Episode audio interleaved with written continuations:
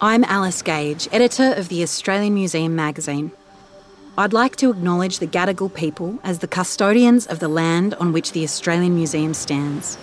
We pay our respects to Aboriginal elders and recognise their continuous connection to country.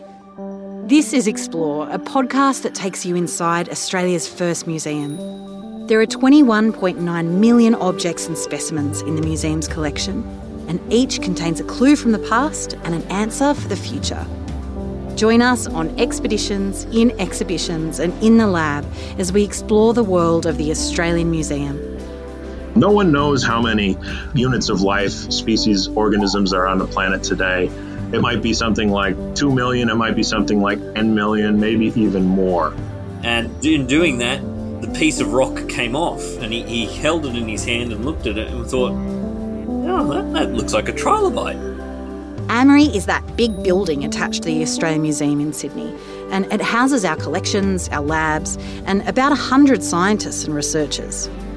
These experts are hard at work investigating Australia's biodiversity and paving the way for conservation efforts.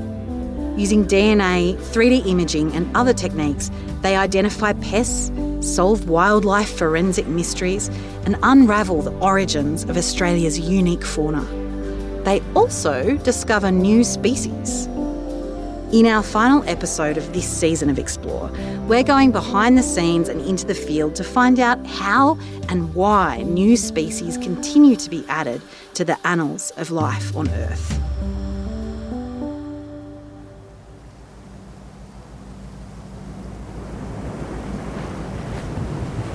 The discovery of new species often begins with scientists venturing into remote environments. What you're hearing right now is the CSIRO research vessel Investigator motoring across the Indian Ocean in July 2021. The scientists aboard that ship, including five from the Australian Museum, are looking for life on underwater mountains 5,000 metres below the surface. This is the voyage of discovery. We don't actually know what animals are down there yet, so we have to take small sets of samples from the seafloor in order to determine exactly what animals and even microbes are living down there. This is Tim O'Hara from Museums Victoria. He's the chief scientist on the voyage. On our voyage to the um, Indian Ocean territories, we're deploying quite a few pieces of equipment, and one of the most important is the deep towed camera. It's essential for us to get a picture of exactly what's on the seafloor. Uh, we get some sense of it from the multi-beam. We can see larger valleys and hills, but to understand, is it rocky, is it sandy, what's living there, you know, what sort of fish are around, it's really important to have some visuals on the ground. Not only for science, also for communication. You know, people are really wondering, we're going to create marine parks in these zones, and, and what does it look like? What, what does the deep sea uh, contain? What sort of animals are there? So the deep towed camera fulfills a lot of those objectives. It tells us scientifically what's on the seafloor. Operationally, it helps us plan the next uh, deployments, and also we can communicate the conservation values of those areas to the Australian public. Expeditions like this not only survey completely unknown habitats, but they provide specimens that scientists can then identify, including some that are new to science. A beam trawl is used to scoop up samples from the ocean floor. Scientists then sort and preserve what they find. In this case, it's a range of diverse marine life, including bizarrely shaped sea cucumbers, huge sea stars, blood red crustaceans, beautiful jellyfish, and lots of deep sea worms. This is the heart of the work of our passionate scientists who, by identifying these creatures, can help protect them. Whoa! Wow. Oh. Yay! Ooh, there's another one in there too. Ah, more wood. Yes. Whoa! That's so cool. He did too? Yeah, pretty. Amazing. Wow. This is what we wanted, isn't it?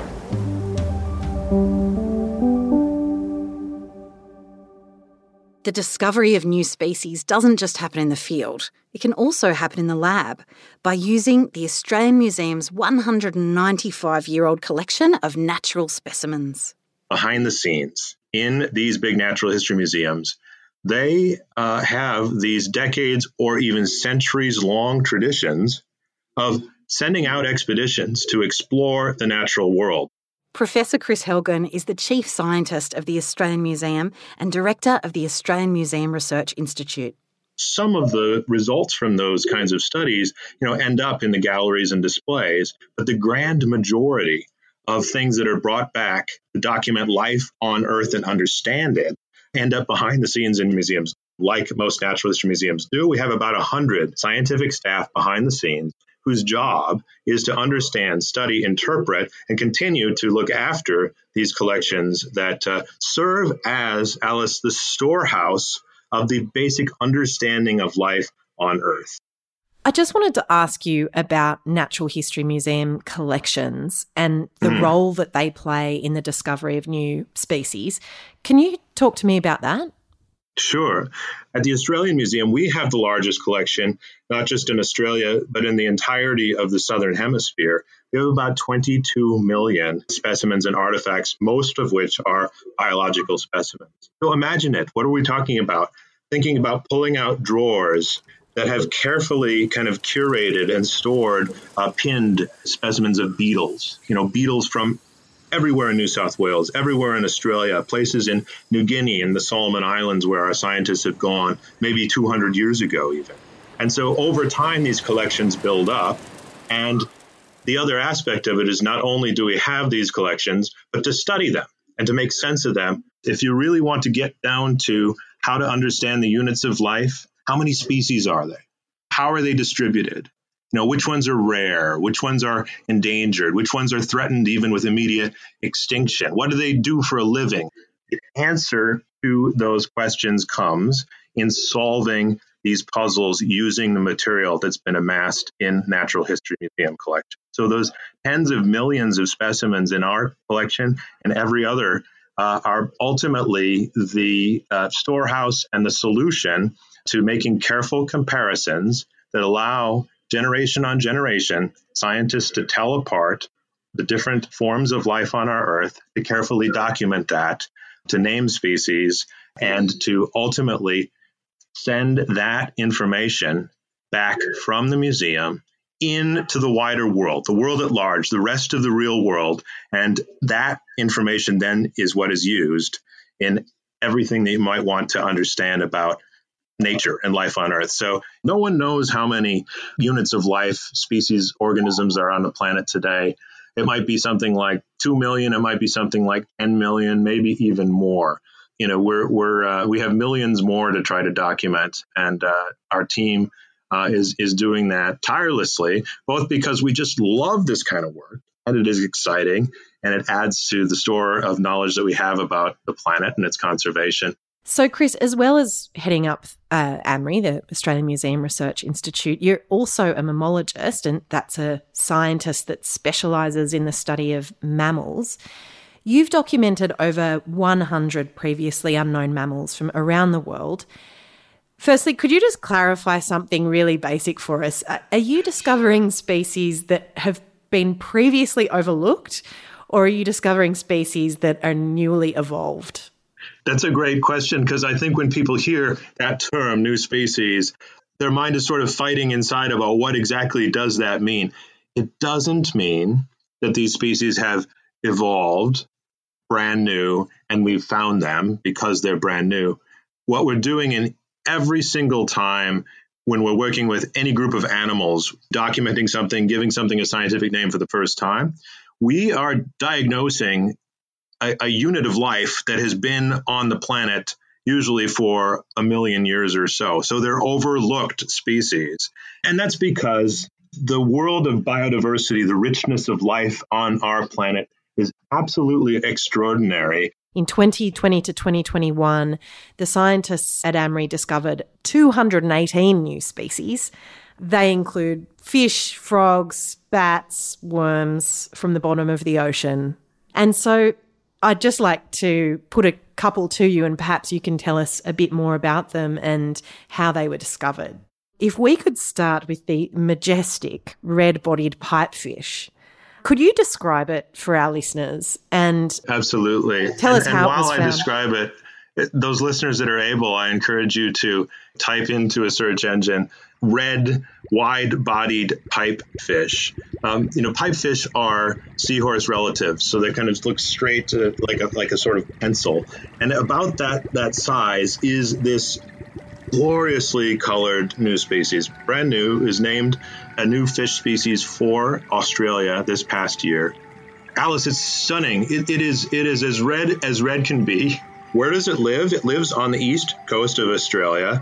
Most unexpectedly about this fish, Alice, is that when it was described last year, it was documented that this is a reasonably common fish in Botany Bay. So, you know, within uh, the urban confines of Sydney itself, our largest city here in Australia, um, we have this gorgeous, um, colorful, stunning new species of seahorse relative, this gorgeous red pipefish. So, you know, how is it that we get to 2021 in this case with this seemingly conspicuous, beautiful animal going without a scientific name? And it's for a variety of things. One is that this is down just a little deeper than what many divers are exploring when they're out there looking you know, and swimming and, and uh, taking pictures of fish and and coral and things along the east coast of Australia. So it's down a little deeper than, than many people are diving. It camouflages really well against um, some of the um, the red uh, environment down there. There's different plants, there's different sort of uh, corals, and um, sometimes it's hard to find. But probably the most important thing about this is just this earlier aspect I'm mentioning about perhaps unexpectedly to many how little we actually still know about life on Earth, including in the areas around us. How long do you think it's been around for? Oh well, that that's really interesting, and you know how how do we figure that out? In this case, what our teams did uh, at the museum was look at the DNA of this species, figure out what its most close relative amongst the pipefish was, which is another species of green or brown pipefish that also lives in Australia. So these two are what we call sister species. They're more closely related to each other than any other organism on Earth. If you study how different their DNA is and sort of uh, map that back um, at how long ago they shared a common ancestor, it's something like 12 million years.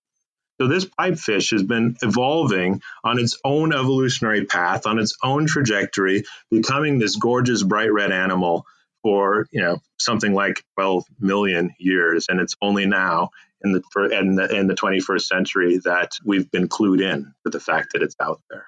The next species that I'd like to um, suggest to you, Kris, will be very close to your heart as you're the one who found it along with your colleagues. The gigantic Yunnan woolly flying squirrel, which is another gorgeous species. Yeah, it truly is gigantic. It can be uh, well over a meter long from nose to tip of tail.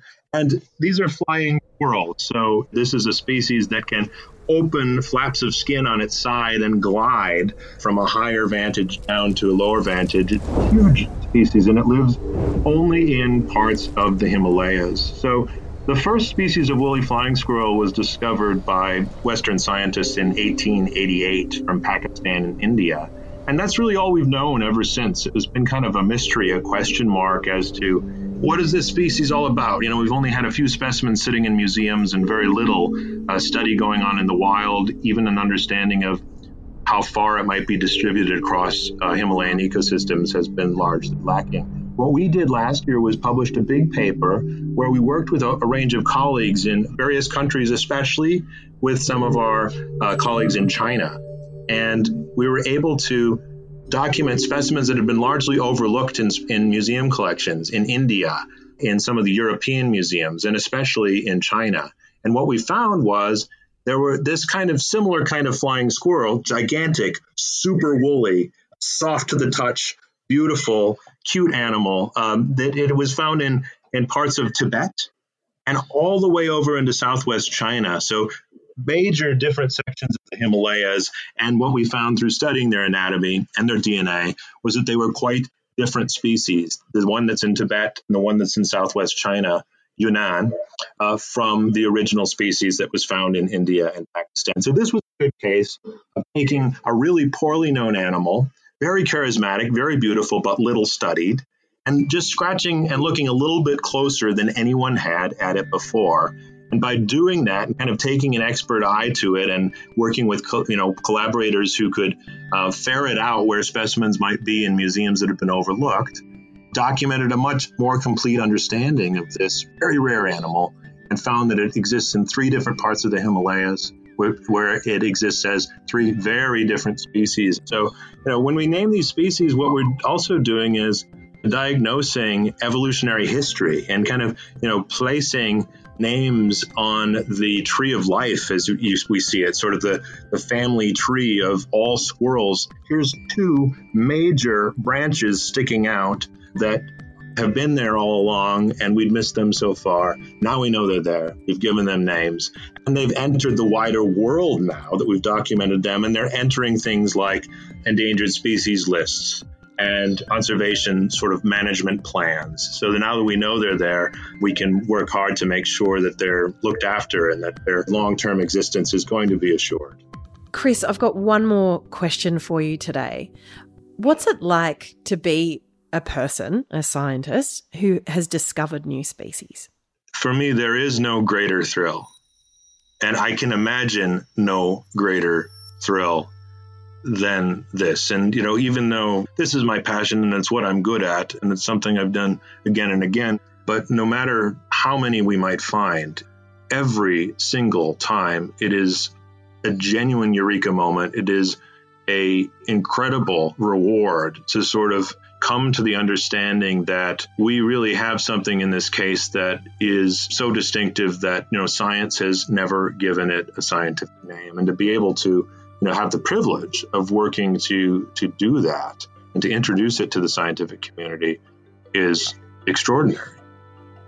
Know, some of these gorgeous species that I've had the pleasure of naming as new to science are not new to everybody. And that's so important for us to think about, too, is that what our remote areas to Western science or to us sitting in the museum are the genuine backyards of people from other places.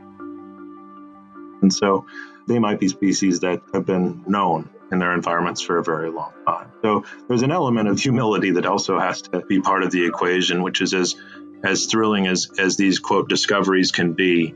These are, as you say, as we've pointed out, species that have been on our planet for a very long time. And it's in some ways Western science. We're just now starting to learn as a scientific community who they are, what they do, and how we can look after them.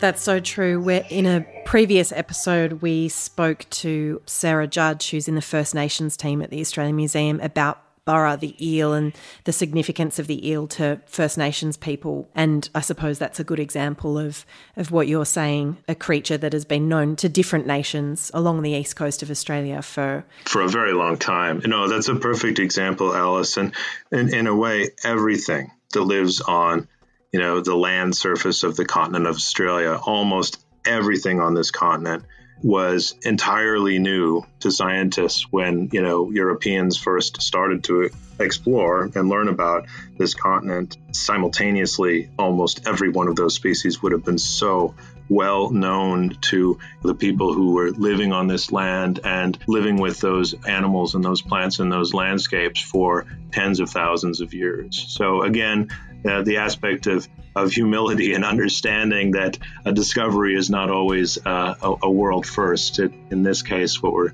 talking about is bringing it into the uh, fabric and the system of, of Western science. But these things have been there all along.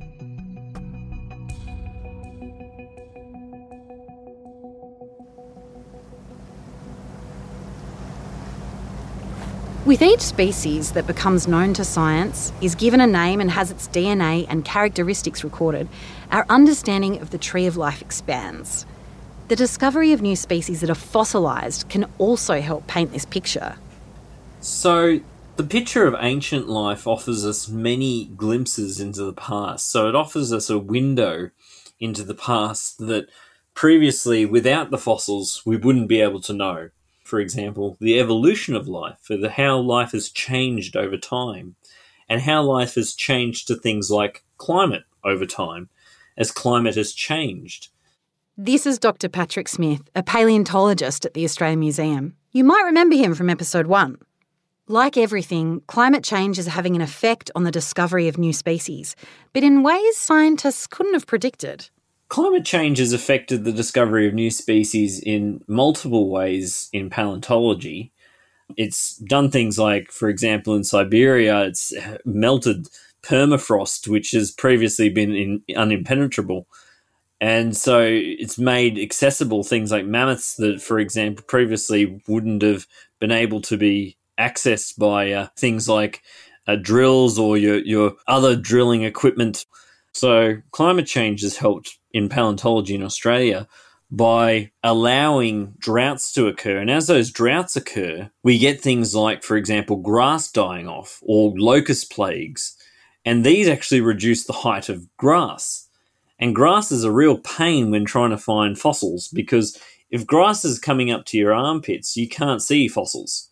I've been wandering around fields in Queensland and not been able to find anything because the grass is so high but when I come back and I'm wandering around those same fields and the grass is down to less than my shoe height, then I can see fossils everywhere and I'm struggling to carry fossils back to the car. There's just that many.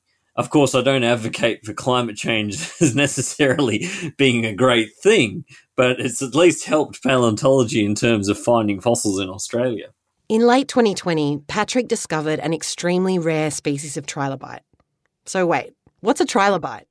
A trilobite is an extinct group of what we call arthropods. So, arthropods are basically the group that includes the spiders, the scorpions, the horseshoe crabs, but also insects, crustaceans, mites, anything that you might think of as a creepy crawly a little bit.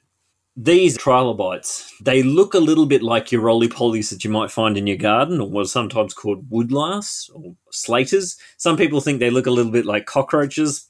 I don't think they look as much like cockroaches as some people say.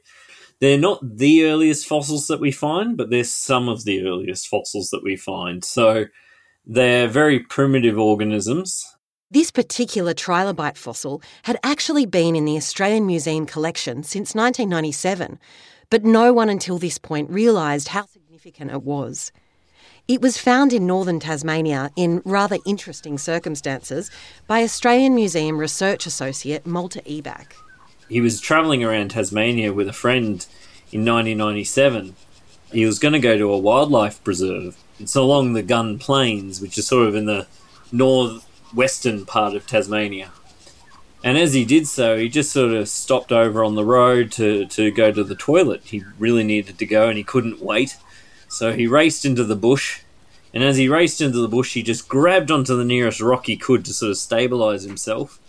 And in doing that, uh, uh, the piece of rock came off, and he, he held it in his hand and looked at it and thought, "Oh, that, that looks like a trilobite."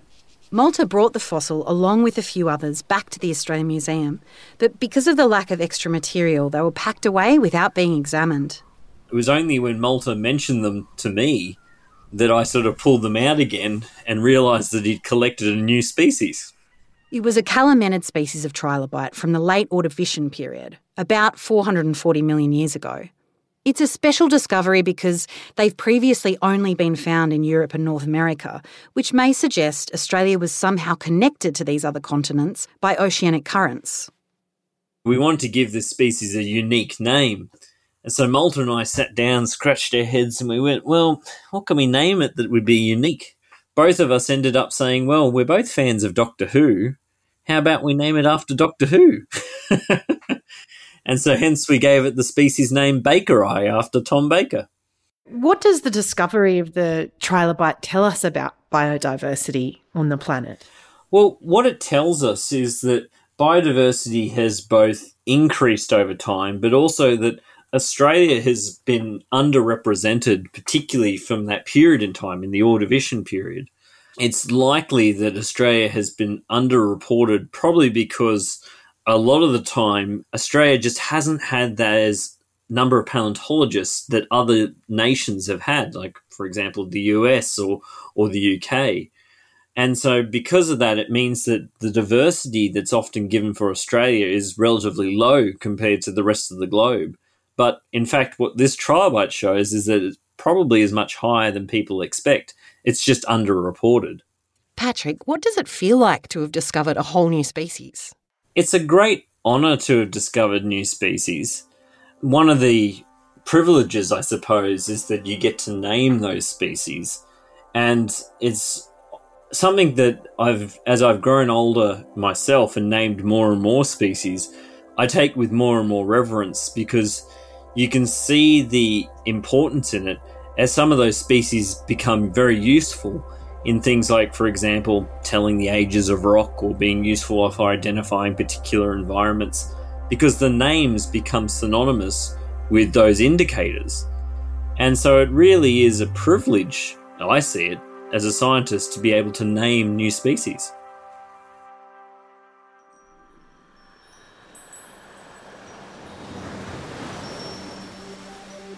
The work of the Australian Museum Research Institute could not be done without the support of donations via the Australian Museum Foundation. Please consider contributing to the museum's world-leading science by going to australian.museum/foundation. All donations over $2 are tax deductible. This is the last episode of the first season of Explore. We really hope you enjoyed it. We'd love to hear from you. Please give us a shout on the Australian Museum socials and we'll see you for season two later in the year. I'm Alice Gage, editor of Explore magazine. This episode was produced by myself and Cassandra Steeth.